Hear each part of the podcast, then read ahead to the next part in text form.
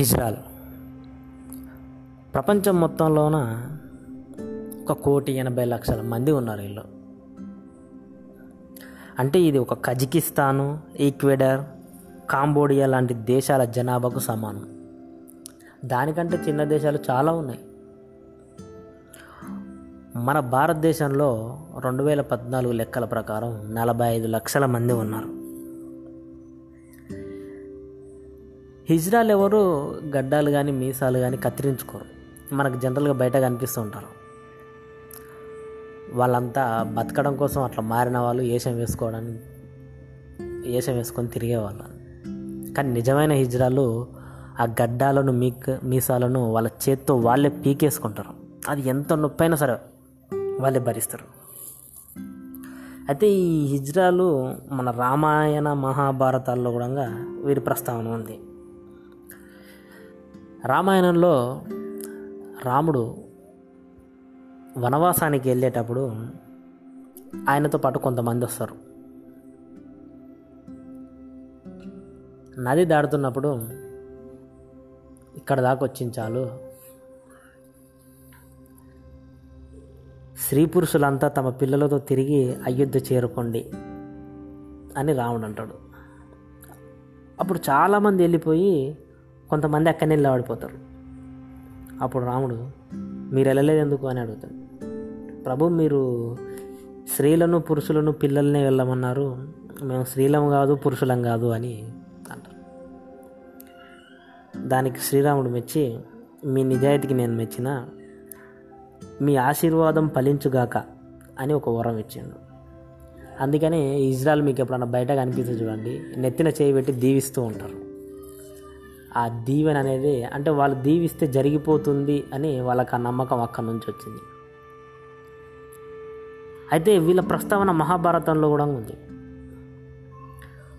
మహాభారతంలో కురుక్షేత్రం జరగడానికి ముందు కురుక్షేత్ర యుద్ధం జరగడానికి ముందు పాండవులు ఎవరినైనా బలి ఇవ్వాలనుకుంటారు. దానికి ఎవ్వరు ముందుకు రాకపోతే అర్జునుడి కొడుకు అరవన్ దానికి ఒప్పుకుంటాడు. కానీ చనిపోయే ముందు ఆయన ఒక కోరిక కోరుతాడు. నాకు పెళ్ళి చేసుకోవాలని ఉంది నా భార్యతో ఈరోజు గడపాలనుంది అని చెప్పి. దానికి ఎవ్వరు ఒప్పుకోరు. చనిపోయేటానని పెళ్ళి చేసుకోవడం ఏంటి అని. దాంతో శ్రీకృష్ణుడే మోహినిగా మారి అరవన్ను పెళ్ళి చేసుకుంటాడు. అందుకనే ఇజ్రాయల్ అందరూ అరవన్ వారసులు అని చెప్పుకుంటారు. అందుకని హిజ్రాలను అరవాని అని కూడా పిలుస్తారు. ఆ అరవాన్ను భర్తగా భావించి ప్రతి సంవత్సరం తమిళనాడులో కూవంగం అనే దగ్గర కూతంద్వారి అనే టెంపుల్లో పద్దెనిమిది రోజులు పండుగ చేసుకుంటారు. ఈ పండుగకు భారతదేశంలో ఉన్న అందరు ఇజ్రాయల్ అక్కడికి చేరుకుంటారు. పదహారు రోజులు వాళ్ళు ఆడతారు పాడతారు వాళ్ళకి నచ్చిన అన్ని షోలు చేస్తారు. ఫ్యాషన్ షో కూడా నిర్వహిస్తారు. పదిహేడవ రోజు మాత్రం అక్కడున్న అరవన్ను పెళ్ళి చేసుకుంటారు. అందరు హిజ్రాలు పెళ్ళి చేసుకుంటారు. పద్దెనిమిదవ రోజు వాళ్ళు బలికి సాగనంపుతారు ఆ బలికి సాగనంపేటప్పుడు నిజంగా భర్త చనిపోయినప్పుడు ఎంత అయితే బాధ ఉంటుందో ఎంత అయితే ఏడుస్తారో అంతే దారుణంగా వీళ్ళు ఏడుస్తారు. ఆ తర్వాత వీళ్ళు పెళ్ళి అయిన తర్వాత అంటే మా భర్త చనిపోయిన తర్వాత ఈ ముండమోడ అని తెల్ల దుస్తులు ధరిస్తారు కదా అది కూడా చేస్తారు. ఈ పండుగ కొన్ని వందల సంవత్సరాల నుండి నేటి వరకు జరుగుతుంది. ఈ సంవత్సరం కూడా జరిగింది.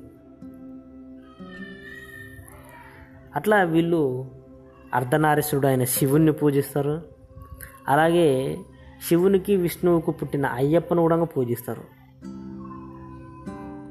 ఇంత చరిత్ర ఉన్న ఈ హిజ్రాలకు ఇంతవరకు వాళ్ళకు గౌరవం అనేది లేదు. ఈ ప్రపంచంలో బ్రతుకుతున్న ప్రత్యేకమైన మనుషులు వాళ్ళు. కానీ వాళ్ళకి ఎటువంటి హక్కులు లేవు ఎటువంటి రిజర్వేషన్లు లేవు. వాళ్ళు అడగలేదు కూడా కనీసం మమ్మల్ని మనుషులుగా గుర్తించండి ప్రాధేయపడుతుండ్రు వేడుకుంటారు మనకు కనీసం ఆ మనస్తత్వం కూడా లేదు. ప్రతి మనిషి ప్రపంచంలో ఎక్కడో ఒక దగ్గర సుఖంగా బతుకుతూ ఉంటాడు. ప్రపంచంలో ప్రతి చోట వివక్షకు గురవుతున్నది కేవలం హిజ్రాలు మాత్రమే.